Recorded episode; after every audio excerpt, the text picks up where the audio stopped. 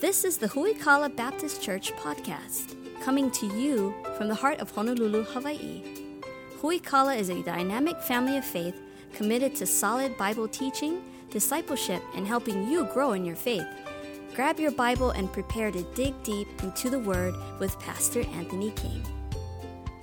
Happy Mother's Day, Mom. We're delighted uh, that you would spend it with us today, worshiping together with your church family. I love you guys. So thankful for you. Grab your Bibles, turn to Psalm 68 is where we're going to be at this morning. Last week we took a look at Psalm 68 and we took a look at hope in our Father, uh, God our Father. And this week we're taking a look at hope in God's generosity in our online only exclusive series entitled Hope from the Psalms. We've been going through one psalm a week as we take a look at uh, some major truths from the Bible and places where we can find hope. When we talk about that word hope, we're talking about a confident expectation based on God's character and the promises of his word. And you and I can have hope because our God is a generous God. Psalm 68 is where we're at. We're going to start in verse number 8 uh, and read down to you verse number 19. Again, we're not going to have time to get this entire psalm cleared out today, uh, but we're going to get a portion of it in. If you missed last week's message or have missed any of the messages so far, you can always get caught up at our website at huikala.church. Although I would highly recommend that you download the Huikala app. Uh, go to the Huikala app, click on the button at the bottom that says podcasts. That's going to take you to a page where you can either listen to them online, uh, you can also watch them online and send them to your TV if you want to watch it that way. There's also a link where you can download the notes uh, for the message as well.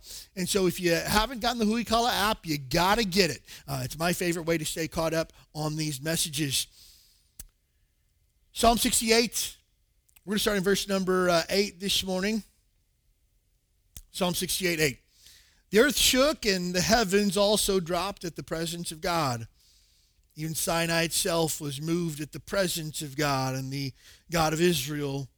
Thou, O God, didst send plentiful rain, whereby thou didst confirm thine inheritance when it was weary. Thy congregation hath dwelt therein. Thou, O God, hast prepared of thy goodness for the poor. The Lord gave the word. Great was the company of them that published it.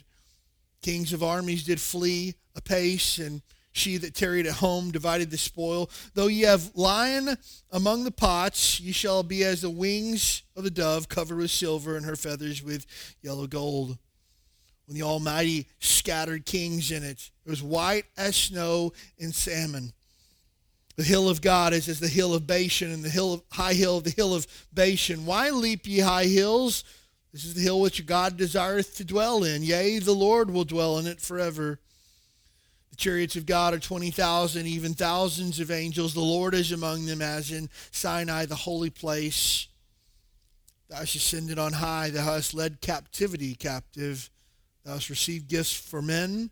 Yea, for the rebellious also, that the Lord God might dwell among them. Verse 19 is really where we're going to spend our time this morning. Such an amazing verse. Uh, if you got your Bible handy, circle this, star this, underline it. If you're using an app, highlight it. Man, this is good. Blessed be the Lord who daily loadeth us with benefits, even the God of our salvation, Selah you take a look at who God is, we would all recognize that God is the creator of all things. He's the sustainer of all things. He's the owner of all things. But just because somebody's wealthy or somebody's rich doesn't necessarily mean that they are generous. Oftentimes, you see the people that have the least are the ones who give the most. Oftentimes, people think, well, I don't really have a lot of money, so I can't give. Most of the times, giving is not necessarily a financial uh, situation. Giving is generally a heart condition. That while people might not be able to give financially, they can give in other ways and often do. But just because somebody's wealthy doesn't necessarily mean that they are generous. But God, God is wealthy, yet at the same time very generous. As we take a look at this passage, I want to bring out some thoughts from the idea of God's generosity. First of all, if you're taking notes this morning, I highly recommend that you do jot down these thoughts this morning. First of all, our Father is generous. Again, we take a look at verse 19. Blessed be the Lord who daily loadeth us with his benefits, even the Lord, the God of our salvation, Selah. You see, our Father is Genesis. Uh, I'm sorry, generous. He loads us with benefits. I love what it says in verse number 19. He doesn't just give us benefits. He doesn't just dole out a couple of benefits. The Bible says that he loads us with his benefits. The idea that's used in this word that uh, the psalmist uses in the in God's word here is the idea of being put under a heavy burden. The, the word that's used here uh, in the, uh, the Hebrew would be translated into the Greek to be the word that Jesus would use when he would say, My yoke is easy and my burden light. Yokes were not meant for being light. Yoke was generally a, a, a large uh, piece of wood with two hooks in it to, to put the oxen's necks through so that they could plow together. And when Jesus says, My burden is light, he says, I'm going to put my yoke upon you, but I'm going to do a lot of the carrying work.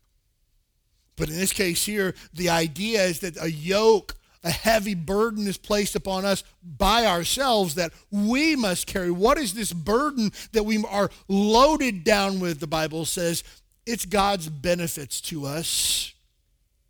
It's God's blessings for us. And you and I need to only stop for just a moment to remember God's benefits. My wife, back in, uh, I want to say it was 2016, bought me a daily gratitude journal. And uh, unlike most of my journals, I actually use this one. Uh, I actually have a stack of unused journals in my office, and I've been forbidden from buying any new ones. Uh, but I've got journals with my name stamped on them. I got name journals with my name uh, in, in silver foil on the front. I've got uh, uh, journals that I bought from all around the world that are absolutely amazing just to feel the paper, uh, to write on it with a fine pen, but I have nothing to write usually. But a gratitude journal, I thought I can do that. And so uh, I was cleaning out my office a, a, few weeks ago and I came across that gratitude journal and I thought, man, I remember this. And I began to look back and remember the things that God had done. And I put it back on my desk because I want to remember to be grateful because God loads me with his benefits. Bible says in James chapter 1, verse number 17, every good and every perfect gift is from above and cometh down from the Father of lights, in whom no, is no variableness, neither shadow of turning. I remember uh, when my son Vanderlei was born. Vanderlei uh, graduates high school this month. It's hard to believe. Turned 18 back in February. But I remember his birth announcements. We put James 1:17 on his birth announcements. It said, "Every good and every perfect gift cometh from above." Every good thing that you and I have in our life came from God. If you have breath in your lungs, God gave it to you. If you're able to sit down somewhere comfortable today and watch this service or listen to it online, God gave that to you. You're able to enjoy God's word, He gave that to you. You call yourself a child of God, God adopted you. And again, we don't have to look very far to realize God's blessings and how He's loaded us down with them. My wife and I were discussing this passage this past week, and uh, I was talking about that word load and how it's meant to be put under a heavy burden. And she said, Man, when I think of that, I think of whenever you have to get the groceries from the car. And I don't know about you guys, but but we do this thing where we're going to make it all in one trip, and so you get like seven or eight bags, and you're like carrying them like this, uh, and so that you don't have to make another trip. And she said, I think of God's blessings like that, like, hey, I'm going to take them all in one trip, and I'm going to try to carry them all at one time, but they're really, really heavy and sometimes awkward to carry. But God loads us down with blessings. But not only loads us with his benefits, he also loads us daily. Again, if you take a look at verse number 19, blessed be the Lord who daily loadeth us with his benefits. You see, God's not stingy with his blessings in the fact that he holds a little bit out for a little while or only gives you as you need it. Worst thing in the world is when my wife makes chocolate chip cookies. You say that's not a bad thing. I would wholeheartedly agree. The bad thing is is when she holds them back and she says you can only have one or two because you don't need to eat the whole pan. Why can't I eat the whole pan? You know what God does? God doesn't hold back and say, "Oh, I'm going to give you a little bit, and that, that'll get you by for a little while. Oh, I'm going to give you a little here and a little there, and that's going to hold you for the next month." No, the Bible says that He daily loads us with His benefits. And let me just tell you this if you feel like you burned through all of God's blessings today, just wait till you wake up tomorrow. You'll be loaded with them again. Because God's generous. The Bible says in Luke chapter 9, Verse number 23, Jesus said this. He said unto them all, If any man will come after me, let him deny himself and take up his cross daily and follow me. It's interesting you say, what does that have to do with God's benefits? You notice the word daily there? Jesus says if anybody's going to be a follower of mine, he's got to take up his cross daily and follow me. But you know what God also says? He's going to daily load you with his benefits. I look at that as God giving us the provision we need every single day to live this life and to walk with Jesus. Jesus says, Take up your cross daily. God says, I'm going to give you my blessings daily. There you go. You have what you need to walk with Jesus and to follow after him this week because God has given you what you need for every single day. Every day. Psalm 63, verse number 1 O God, thou art my God, early will I seek thee. My soul thirsteth for thee. My flesh longeth for thee in a dry and thirsty land where no water is. I love what he says, O God, thou art my God. Early will I seek thee. First thing, every single day, I'm going to look for your face every single day. And God says, When you look for my face, you'll find my benefits. You see, oftentimes we want God's benefits, but we don't go looking for where they are. We want God's blessings, but we don't know where to find them. And a little bit later in this passage, we're going to take a look at where we find God's blessings and how God gives us his benefits. But God's not only generous, God's also fabulously wealthy. God is fabulously wealthy my kids were uh, looking through YouTube videos and we found this. Uh, I forget what it's called. Uh, it, it's not an actual show. It's a YouTube series that they have where they take a look at these different real estate places. And there was this uh, house for sale in Hollywood. There was $88 million. And basically, this realtor walks you through there and says, okay, this is where the, the sauna is, and this is the closet. And uh, the closet was the size of, you know, most people's houses. And uh, the coolest thing that they had was they had a car elevator. It was all glass. Uh, and you drive your car in there, and it would take it up to the, the top of the garage, and you could see it in a clear uh, elevator. Whenever you wanted it, you push a button, and it brings your car down, and you pull it up front, and there's a little pad out front that spins your car around in a circle until you go. And I thought to myself, good grief.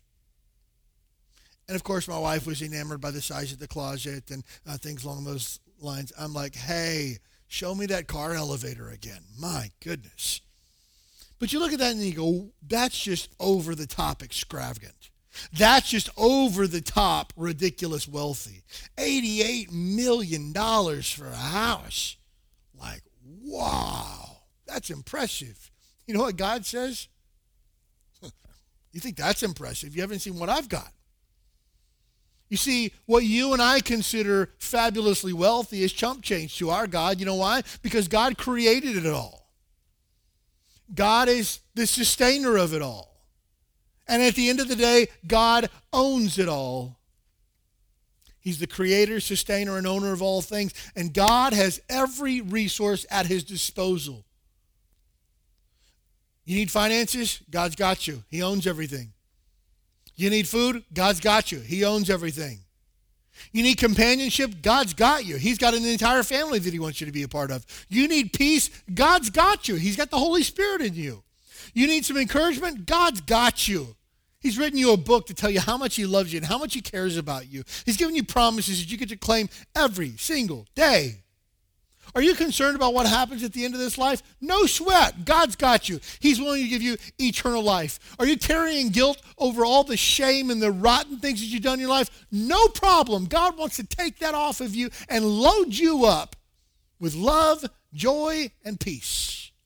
He's got you. He has it all. You see, we get in trouble when we get the idea that God has a scarcity mentality. You see, the scarcity mindset says there's only a finite amount to go around, and if someone else gets something, that means there's less for me. For example, if you order a pizza, and you're sitting down at the table and you begin eating pizza, for every person that takes a slice off and puts it on their plate, that's one less slice for you. And then we get the idea that there's not going to be enough pizza to go around. How many times have you ever sat, there's one slice of pizza left, and you're looking around to see where everybody else is doing? Okay, they look like they're stopping. They're still going full speed. They've got two slices on their plate that they haven't eaten. And then we begin to look and go, oh, yeah, I think I can take it now. We look at life sometimes like that. Like, oh, if Joe gets blessed, that's less blessings for me. Hey, if Tom gets promoted at work, that means that there's less promotion for me. And then we begin to look at people with envy and jealousy and we don't want other people to be blessed because that might be less blessings for us. But God doesn't work from a scarcity mindset, God works from an abundance mindset. Oh, there's enough to go around for everybody. Has there ever been a time where maybe there's a last slice, last slice of pizza or maybe a last piece of cake or something like that? And you're kind of sitting there, him and hawing, and somebody says, Do you want to take that last piece? And you're like, Oh, actually, no, I think I'm full. And they say, Oh, we've got a whole nother two pizzas in the, the kitchen. And you're like, Oh, well, that changes everything. Yeah, give me three slices of that pizza you got in the kitchen then. Oh, yeah, bring me, load me up with another piece of cake and some ice cream if we've got more in the kitchen. That's God. God has an abundance mindset. He's got enough blessing to go around for everyone. That's why for us, when our brothers or sisters in Christ get blessed, we need to give them a thumbs up. Hey, congratulations, and for you. Hey, you got promoted? God bless you. Man, praise God for you. Hey, you got your kids got into that school? Man, double thumbs up on that. Praise God. Hey, you're going through a health trial? I'm going through it with you. And God's going to bless you because God's blessed me. God has enough to go around because he's fabulously wealthy and he is also incredibly generous. Now we see that God loads us up daily with his benefits. What type of things does God provide for us? First of all, we see that God provides for us physically. God provides for us physically. He meets every single physical need that you and I could possibly have. Jesus in Matthew chapter 7, verse number 7 says this Ask and it shall be given you, seek and ye shall find, knock and it shall be opened unto you. For everyone that asketh receiveth, and he that seeketh findeth, and him that knocketh it shall be opened. Hey, if you need something, God says, just ask for it. I'll provide it for you. I'll meet your need. Now, again, it's important to understand that God doesn't give us everything that we want because sometimes the things that we want aren't good for us. For example, uh, my daughter, McKeely, you say, What are you having for dinner, sweetheart? And she'll say, Doritos. Sweetheart, that's not dinner. Oh, okay. Um, then I think I'll have chips. Doritos are chips, and that's not dinner. You're not having Doritos for dinner.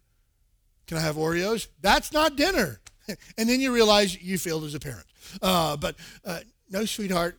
Now, am I a terrible parent for not allowing her to have Oreos and Doritos for dinner? No, I'm a parent that loves her, wants to encourage her to eat protein.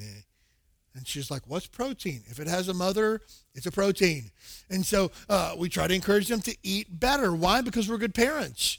Sometimes we ask God for the things we want, and God says, mm, That's not the best thing for you. I got something actually better for you. You're just going to have to hold on that. But the Bible says, ask and God's going to give it to you. It goes on in Matthew chapter 7 and says, Or what man is there of you whom his son asks bread will give him a stone?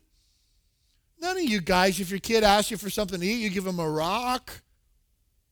And Jesus goes on to say, Do you think your heavenly father's like that? You think you ask God to, to meet your needs and he's not going to do it?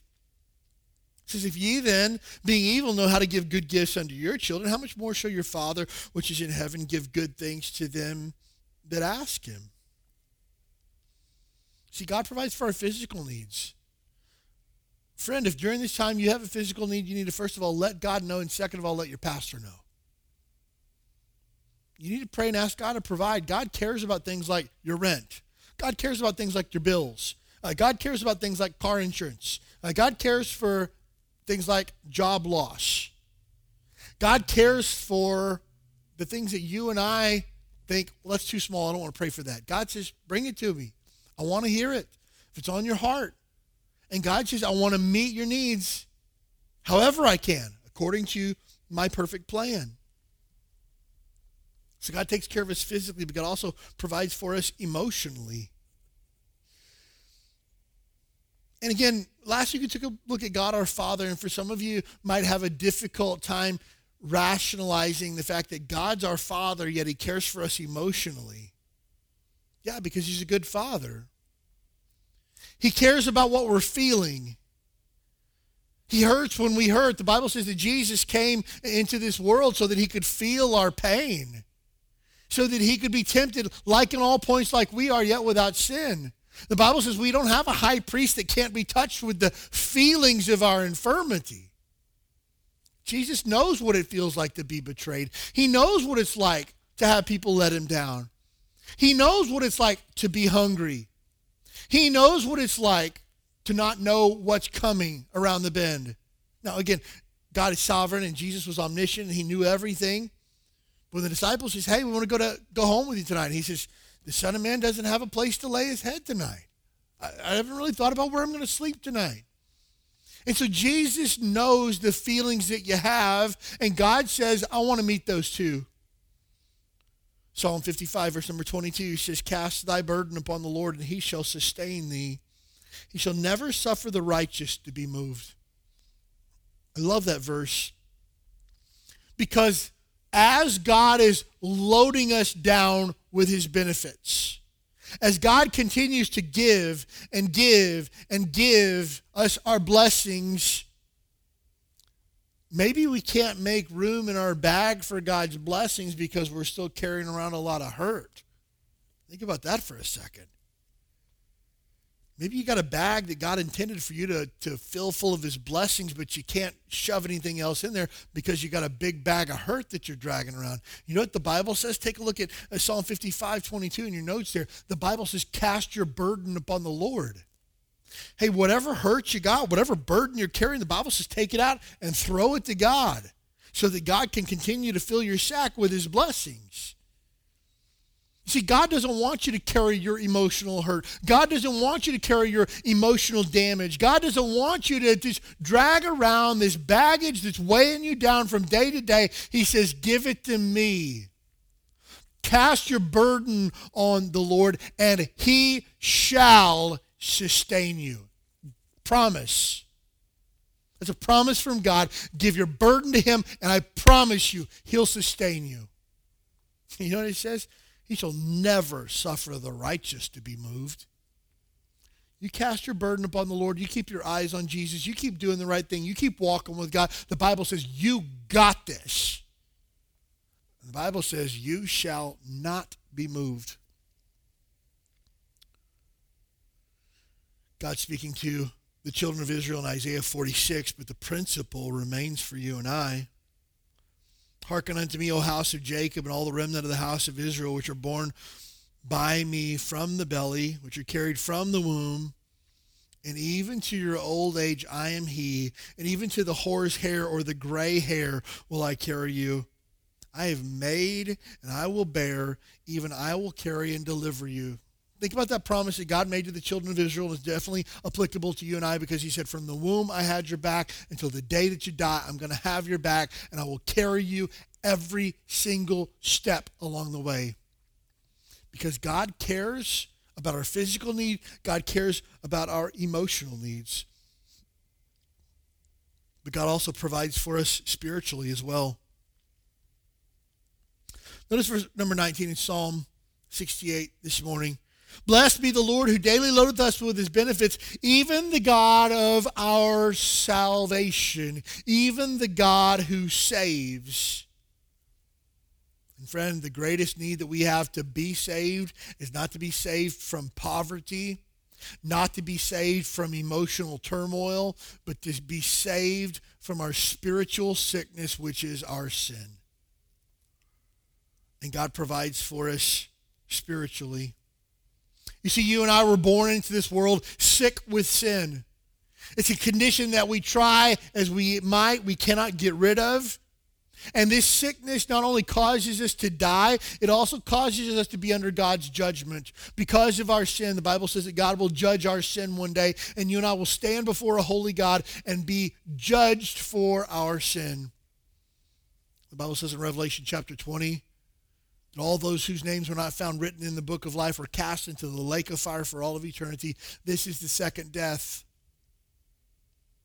And sometimes people say, well, Pastor, at Huikala, we talk about heaven and hell every single Sunday. We talk about Jesus and what he's done for us every single Sunday. We sure do talk about the gospel a lot. Friend, it's the most important thing in the world. if you're going to love God the way that you should, you need to know where He's brought you from. You need to be able to wrap your head around how much He's given to you because of His love for you. You need to see how truly generous God is because you were on your own and you owed a debt that you could not pay. I owed a debt that I could not pay. And God, from His love, His mercy, His grace, and yes, His generosity, sent His Son Jesus. And Jesus says, I will pay that price. And Jesus suffered and bled and died on that old rugged cross to pay for my sins and paid for yours. He was placed in a uh, tomb, and three days later, the tomb was empty because he rose again, victorious over sin, death, and the grave, and Jesus Christ is risen.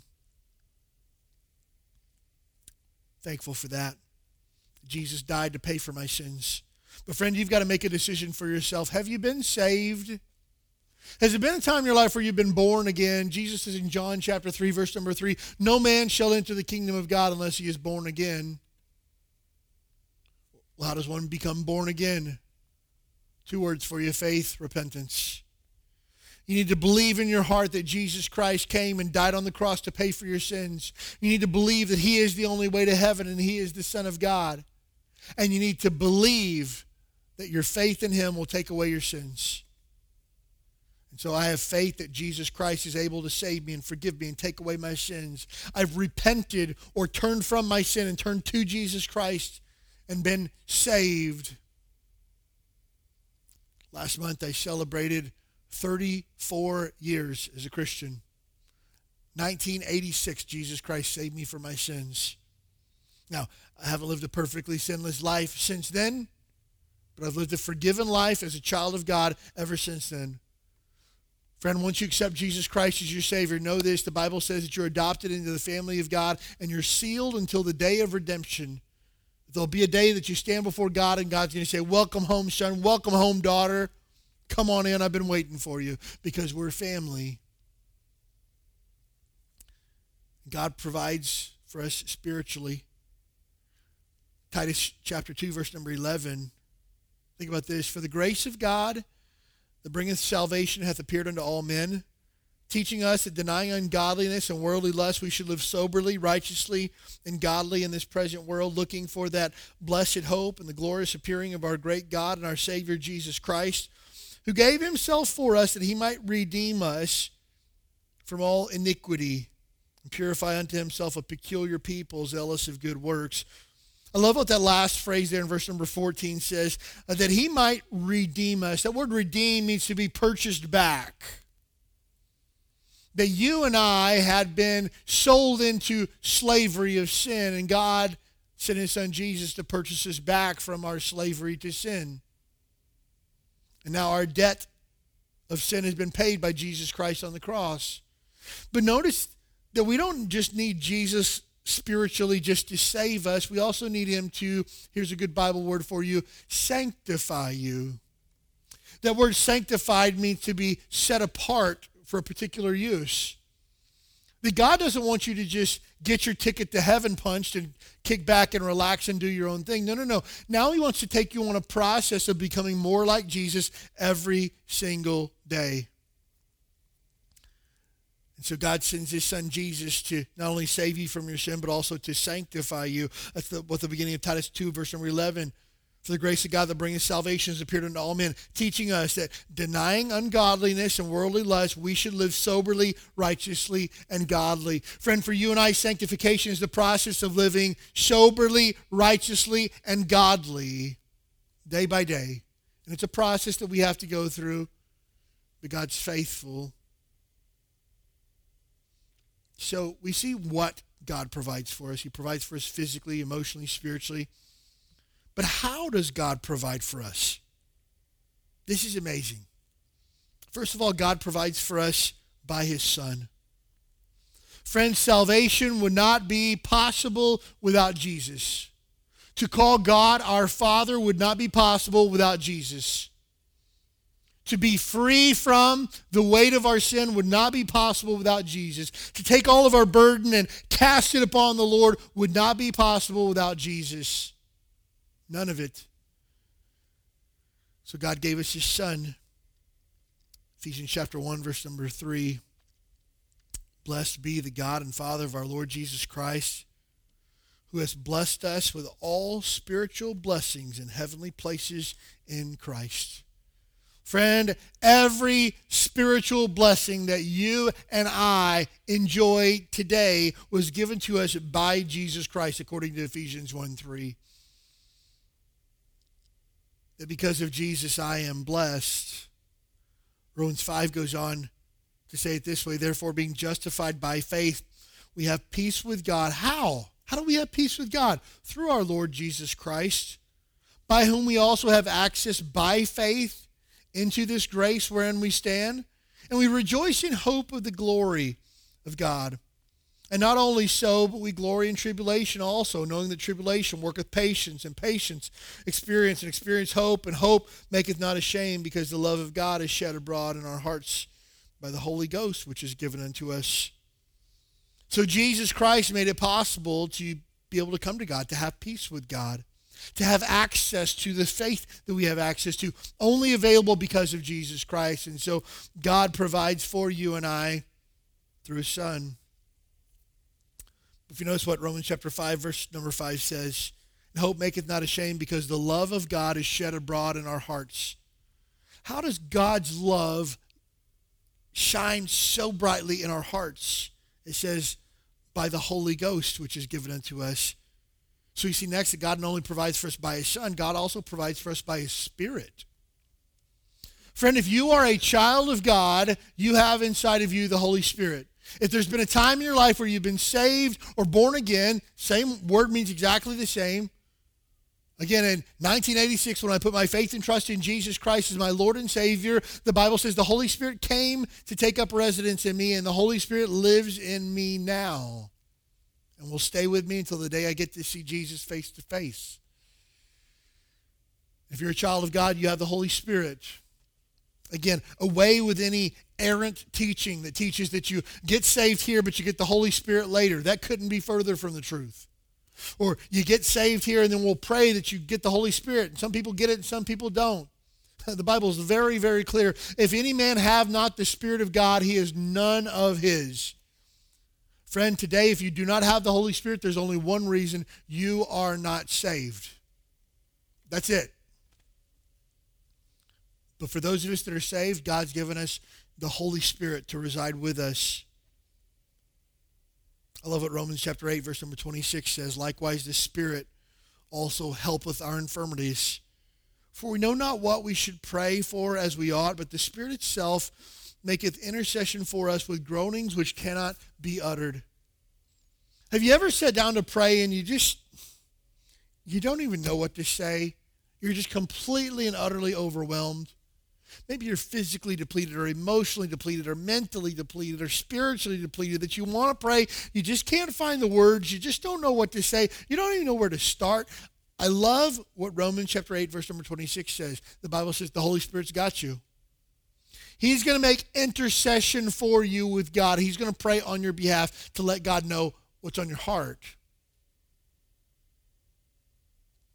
Man, what a gift that God gives us to allow us to be so close with Him that when the words can't even come out, the Holy Spirit will pray on our behalf.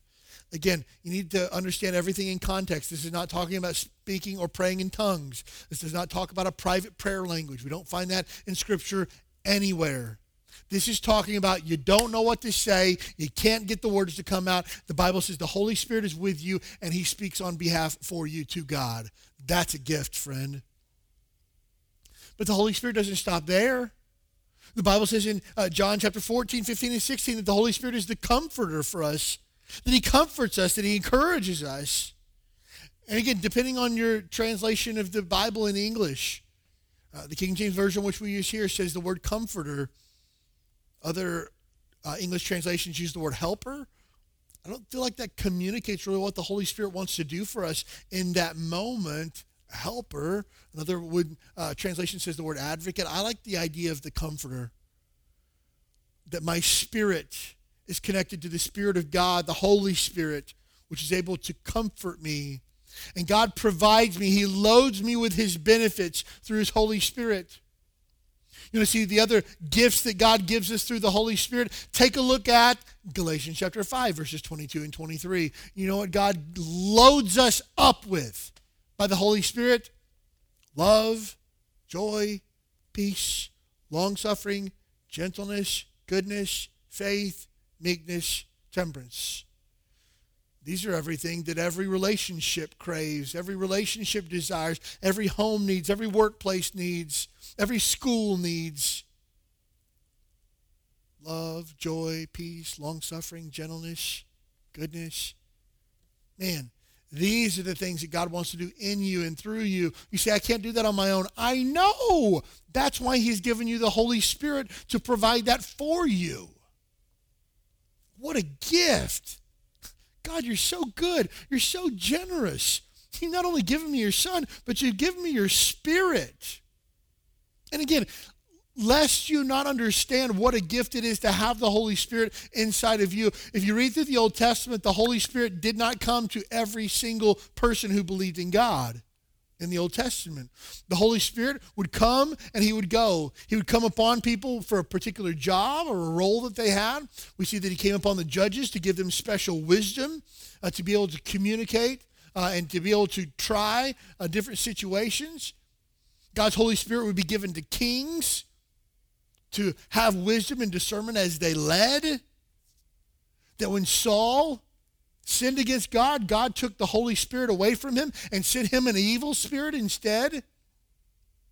When David sinned against God with Bathsheba, Psalm 51, read it for yourself. He says, Take not thy Holy Spirit from me. God, please don't take your Holy Spirit away the way that you did with Saul. Please, I, I just want to keep it. Now, I do wish I got the gifts that Samson got when Samson got the Holy Spirit. You see, Samson gets the Holy Spirit. He grabs a, a do- jawbone of a donkey and takes out a thousand guys. How cool would that be? Right? Um, I don't want to have violence and hurt anybody. I just want to go to the gym and be able to you know, squat 700 pounds or something like that. Can you imagine? Spirit of God comes upon you, you get superhuman strength. That would be awesome. But you know what? They didn't get to keep the Holy Spirit the way that you and I do. The Holy Spirit gets to be with me every single day. That's why Paul, as he writes to the churches, he says, guys, don't quench the Holy Spirit. Don't snuff him out. Don't shut him out. You need the Holy Spirit in your life. Guys, grieve not the Holy Spirit of God. Don't make him upset. And the Holy Spirit is a gift that God's given us. What a benefit to have the Spirit of God with us at all times. But here's what I love about the Holy Spirit the Holy Spirit's not weird. It's not mystical. When I was a kid, uh, sometimes the uh, preachers would come through and they'd say, oh, I was, I was, preaching a revival down in this small town in Mississippi. And it's just like the Holy Spirit just came over the room and you could feel it. It was electric in the air. I don't know what that means, electric in the air. I've heard people before say, well, the Holy Spirit came down and it was like a fog on the auditorium. The Holy Spirit let loose that night. I don't understand what that means because that's not biblical. And as a kid, I began to think that the Holy Spirit was like the Force in Star Wars or something. Like some people had it, some people didn't. Uh, the Holy Spirit was stronger with this guy than it was with that guy over there, or they allowed you to do superhuman things. I didn't get it, but here's what the Holy Spirit is it is the Spirit of God that resides in every single believer to help us to better understand. Here's the next thing that God gifts us the Word of God. God provides for us by his Son, by his Spirit, and by his Word. God provides for us by his Word. And the Holy Spirit, please understand this, the Holy Spirit always works in conjunction with the Word of God. The Spirit of God works with the Word of God. Jesus, when he's getting ready to leave, in John chapter 16, tells his apostles, Guys, I'm going to leave, but it's okay because when I leave, the Comforter is going to come and he's going to remind you of all the things that I've told you. Great. So the Holy Spirit's job is to help you and I remember what Jesus said in his word. What a gift to have the word of God. We often think, man, what would it have been like to walk with Jesus and hear him preach? You know, I bet if, if Jesus came to preach at Huikala on a Sunday, I think we'd be so enamored. Nobody'd be checking their phone. Nobody would get them to go to the bathroom. Nobody stopping and get a cup of coffee. We'd just be like, whoa. to hear the Word of God in the flesh, Jesus Christ, expound on the Word of God. Like, wow, that would be awesome. But here's what Peter says Peter says, I've heard God's voice with my own ears. I walked with Jesus Christ myself personally, but we have a more sure word of prophecy. He was talking about the Bible. Peter said, under inspiration of the Holy Spirit of God, he wrote these words and he said, I've heard God's voice, but I would rather have the Bible. That's heavy. And you and I, lest we forget the gift that we have in God's word, how generous God has been with us of giving us his word, the Apostle Paul would never see as much of Scripture as you and I have seen. The psalmist who wrote Psalm 119, the longest chapter in the entire Bible, talked about how good God's word is. And you know how much of the psalmist had of God's word? Genesis, Exodus, Leviticus, Numbers, and Deuteronomy. Yet that was enough to blow his mind. Oh, you and I have got much more than that. Paul's writing letters to Timothy and Titus.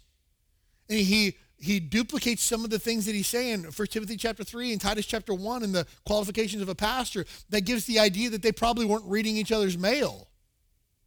That you and I have access to more of God's word than, than, than Titus and Timothy had. And they were some of the first pastors of Jesus' church. What a gift to have God's word. Peter says in 2 Peter chapter 1, verse number 4, whereby we are given unto us great and exceeding precious promises that by these you might be partakers of the divine nature, having escaped the corruption that is in this world through lust. What a, a gift we have. Notice what he says exceeding great and precious promises. Oh, you and I have God's word at our disposal. He says that you might be partakers of the divine nature, that you could be more like Jesus. What a gift the Bible is. And you know what God says? I'm going to load you up with my benefits every day. Just come to my word and allow the Spirit of God to speak to you through the Word of God and point you to the Son of God. And oh, you'll be overflowing at the benefits that God gives you. God is so generous with us. Psalm 19, verse number 8 The statutes of the Lord are right, rejoicing the heart. The commandment of the Lord is pure, enlightening the eyes. The fear of the Lord is clean, enduring forever. The judgments of the Lord are true and righteous altogether. More to be desired are they than gold, yea, than much fine gold, sweeter also than honey and the honeycomb. You see, in biblical times, they didn't have candy the way that you and I have. But honey, and especially the honeycomb, was something they could chew on and something they could enjoy that was sweet. It was like a little treat that you had. you think of it this way uh, it'd be like saying here, more they desired than ridiculous amount of money. Yea, much ridiculous amount of money. Sweeter are they also than the super premium ice cream Kirkland brand from Costco, smothered in hot fudge. That's how sweet God's word is so good.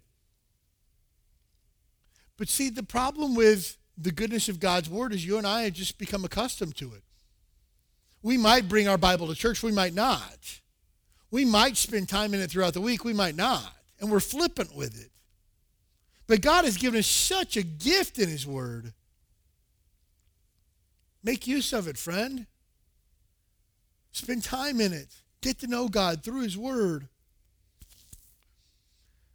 But as we take a look at the other ways that God cares for us physically, emotionally, spiritually, God not only provides for us by giving us His Son, giving us His Spirit, giving us His Word, and God only provides for us directly that way, but God also provides for us through those that even oppose Him. Have you ever been overwhelmed or overcome and been blessed by someone who was not a Christian? I think all of us have. But I think if you trace back where that blessing came from, all of us would agree that it came from the Lord. That God can use unsaved people, people that hate Him, people that oppose Him, to bless you and I and to load us up with His benefits. So God provides for us even through those that oppose him. I think of the story of Exodus chapter 3 when the children of Israel were getting ready to leave Egypt. God says, I'm going to send one final plague, and this is going to be the one that ends all plagues. They're going to ask you to leave. But before you do, would you go to your neighbor, your Egyptian neighbor, and borrow clothes, jewelry, and other really expensive things to take on your journey? Again, Exodus chapter 3, verse number 20. I will stretch out my hand and smite Egypt with all my wonders, which I will do in the midst thereof. And after that, he'll let you go. And I will give this people favor in the sight of the Egyptians. It shall come to pass that when you go, you shall not go empty. See, these guys were slaves. They owned nothing. They were completely and totally broke. And God says, I'm going to lead you out of slavery, but leaving you out, out of slavery and leaving your pockets empty doesn't really do you a lot of good. But you can't afford to stay here because you can't make money here because you're slaves. And God says, You're not going to go out empty. But every woman shall borrow of her neighbor and of her that sojourneth in her house jewels of silver, jewels of gold, and raiment. You shall put them upon your sons and your daughters, and you shall spoil the Egyptians. The word spoiled is generally used in the Bible and in uh, vernacular to talk about a defeated army that you go through and take all of their good stuff and take it home with you. Uh, we sometimes refer to the spoils of war. It's the things that we get after we've defeated someone. God says here, I want you to go borrow from your neighbor. He tells the women to do it, which is interesting. Ladies, go to your neighbor and ask for some fine jewelry and some fine clothes and take what you get and, and wrap your kids up in it. Take as much as you can get because you're going to leave tomorrow and you're not going to leave empty handed. It's amazing how God took from the Egyptians who were haters of God and he used the Egyptians, the enemies of God, to bless the children of God. Friend, things have not changed today. God still takes from the haters and enemies of God to bless you and I. Zechariah chapter 14, verse number 13. It shall come to pass in that day that a great tumult from the Lord shall be among them, and they shall lay hold every one on the hand of his neighbor, and his hand shall rise up against the hand of his neighbor. And Judah shall also fight at Jerusalem. There's going to be a huge battle. And the wealth of all the heathen round about shall be gathered gold, silver, and apparel in great abundance. God says, You're going to go out, you're going to fight, there's going to be a massive war, and when you're done, take all their stuff bring all of their gold, silver, and apparel, and you're not just going to take a little bit, you're going to take in great abundance. God says, You don't have to like me. You don't have to worship me. You don't even have to believe in me. I'm going to use you anyways. And you say, Well, that sounds really dirty. God using people that don't like him? No, that's where you're missing the point. God already owns everything, they've got God's stuff. You have someone who is wealthy, who hates God. They've got God's stuff. He can take it whenever he wants. You and I, who lo- might proclaim, proclaim, profess to love God, we've got God's stuff too, and he can take it whenever he wants to. And God can provide for us even through people that oppose him. But the way that God's provided through this pandemic is the way that's blessed me the most is that God provides for us through his family. I've been so encouraged to see Christians taking care of other Christians. We've had in our church probably a half dozen or so folks lose jobs. Some of them are, have already gotten rehired back. Some of them are uh, applying places and having second and third interviews and things like that. And we praise God for that. But every single person who is going through a rough spot, I've asked them, and again, it's kind of weird for a pastor to ask, but it's only weird if you make it weird. Are you doing okay financially? Is there anything that you need? And to see people time and time again give, give, give. It's been encouraging to me to see Christians take care of other Christians. I started making a list of people who say, Hey, Pastor, if there's anybody in our church struggling financially, let me know. I want to help. Pastor, if there's anybody in our church that's hurting financially, I want to take them a bag of groceries. And time and time again, I've got a list of two dozen names at this point of people who said, Pastor, I want to help someone who's in need. So thankful for that. I've been encouraged by some some of our single adults. One of our single adults who is uh, working at the, the food bank. And he had uh, texted another one of our single adults said, "Hey, is there anybody in our church family that needs anything?" And they contacted me, and I said, "Yeah." I said, "I said bring what you can." I said, "You know, I could probably get four or five bags of groceries out today if you if you brought them by." I brought by 17 bags of groceries. And it was a blessing for Angela and I just to take uh, one night and just get those distributed to see single adults who want to help out people who have families who are in need. And that blessed my heart. I've been encouraged by the folks in our church that have lost their job yet continue to tithe and continue to give and continue to use what they have to bless others. These are people that don't know when their unemployment check is going to come. They don't know when they're going to be able to go back to work. They don't know how their bills are going to be paid, but they still want to give to the Lord's work and they still want to give to bless other people. I love that. Love it. You know who the real heroes are on Mother's Day? Man, single moms. There's some fine, fine single moms in our church. And, and ladies, uh, I love you. I'm so proud of you raising your kids in church to love Jesus, I promise you that you'll never be disappointed with that decision. Just this past week, one of the single moms of our church came up to our church with a ton of stuff that she wanted to donate. And um, inside was something that she and her daughter had some crafts that they had made that said, We love you on it, and wanted us to take that and give it to somebody in our church. I thought to myself, that's what it's all about right there. That is it giving is not a financial transaction. It's not somebody cutting a check. Hey, look, there's people in our church that could cut a check for $1,000 and never miss it. There's people in our church that could give $10 and they don't know how they're going to buy groceries this week. Giving is not about a financial transaction, giving is a heart status. I'm so thankful for the generosity of God's people. So thankful. Angela had reached out to, to this mom and she said, hey, thanks for being a blessing to so many people in our church, but do you have any needs? And here's what she said The only need that I have is to give and be a blessing to others. Wow. I love how that's considered a need. I need to give. I need to bless others. I need to be generous. I need to focus on others instead of focusing on myself. I love that spirit. And friends, that's the spirit that makes this church family the best church since the book of Acts. A giving, caring, loving church family. I wish I had time to tell you the stories of all the people who have uh, taken and delivered groceries to people during this time. People who have called with a word of encouragement for people during this time. People who have reached out or given uh, food, uh, uh food gift cards to the grocery store anonymously. People who have written checks to the church to give to another person anonymously I wish I could tell you all that and tell you the stories behind it because it would blow your mind. But this is just God's people doing God's work. This is just God's people being generous.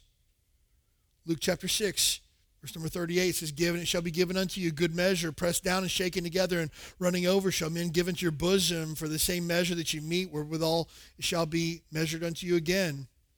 Hey, take care of others. God will take care of you. Give, and God's going to give back to you. Galatians chapter 6, verse number 10 says, As we have therefore opportunity, let us do good unto all men, especially unto them that are of the household of faith. During this time, I believe that our church family has grown closer together. I believe that we've loved each other better. I believe we've checked in on each other more. And friend, when we get the opportunity to gather back together, and I'm praying to God that that would be very, very soon. I know it's going to be a sweet day when we come back together because we've been building these connections during this time. Four final thoughts with the idea of God's generosity, and we're done tonight, today. First of all, trust in God's provision. God owns everything. He's your father. He promised to take care of you. Just trust that. If you have an emotional need, trust in God to meet it. I'm so heartbroken when I see people with emotional needs run to dating relationships thinking that's going to fix their emotional problem. I struggle when people who have spiritual needs run to further sin, to be able to try to fix, cover up their sin with another sin. It doesn't work that way. I, see people who struggling maybe financially want to max out their credit cards and then they'll ask God for help. No, friend, He's the first place that we run. Trust in His provision. Secondly, give all your needs to God. Whatever you need, let God know. You say, well, God already knows. I know. Just keep a list and keep them updated. Again, I don't think that God needs to be updated or needs to be reminded, but the Bible says, ask and it'll be given unto you. Seek and you shall find. Knock and the door is going to be open. Just ask. Continually give your needs to God. I love this next one. Allow God to use you to bless others. Think of someone that you know that could use a blessing. And again, being a blessing doesn't mean giving somebody money, doesn't mean showing up at somebody's uh, house with a gift card, it doesn't necessarily mean dropping groceries off. Someone that could use a blessing might just be, hey, you know what? I was thinking of you today. Are you doing okay? Hey, I was praying today and the Lord brought you to my mind. I just want to let you know that I spent some time in prayer for you today. Hey, that's a blessing. I had one of the men in our church come by this past week. We got to have lunch together. I mean, we talked for an hour and a half. I can't tell you the last time I had lunch with another man in our church. Seven, eight weeks. That was a blessing to me. Find someone that you can bless. Allow God use, use you to bless others. Lastly, model God's generosity. God's not a miser with his blessings. God doesn't just give you a little bit here, a little bit there. God loads you up with everything that you need. Be the type of person that loads people up. And again, we're talking about if you have the capability to do it financially, if you have the capability to do it physically, maybe spiritually, load people up. Hey, I read this verse today and I thought of you. I hope this is an encouragement to you in the week ahead hey, uh, this was a blessing to me. I hope this is a blessing to you. Hey, I came across this song. It blessed my heart. I hope it'll bless you. Talking about being generous with your time, your talent, your treasure, your words. How about this? Be generous with your hope. Man, can you imagine calling up somebody this week and just say, hey, here's how good God's been to me this week? Tell me about you. This is why I think it's so important, especially during this time, for you to be a part of a small group. A group that meets on Tuesday night, a group that meets on Wednesday night, all online. You got to stay plugged into people. You got to hear about what God's doing.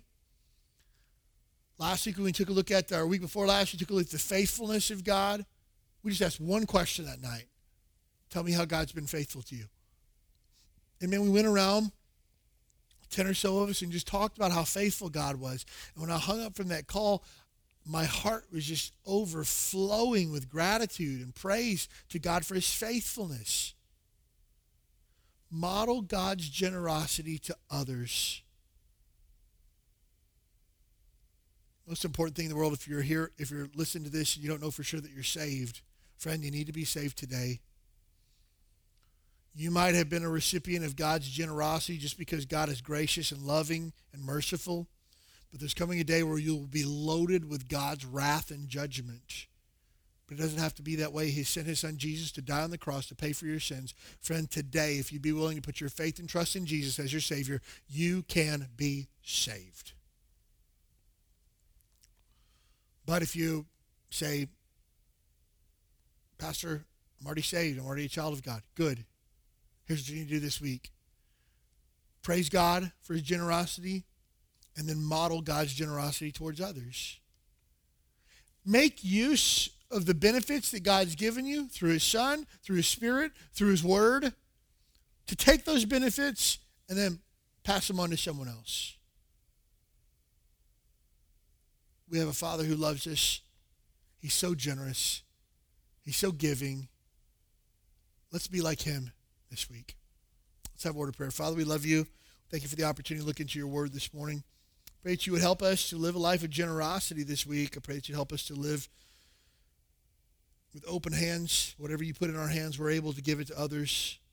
Father, help us to make use of the benefits that you give us day by day of your Son, to help us to be more like Him through sanctification. Through your Spirit, as we yield to the things you want to do in our life and give us the fruit of the Holy Spirit. Help us to make use of your word this week. And Father, let us take the blessings that you've given to us and pass them on. We thank you for being a good father. We thank you for loving us. We ask these things in Jesus' name. Amen. Thanks for joining us for the Huikala Baptist Church podcast. We'd love to have you as our guest this Sunday morning at 10 a.m. You'll find exciting classes for your keiki, a welcoming church family, and a message from the Bible that's sure to encourage your heart. Join us this Sunday. You belong here.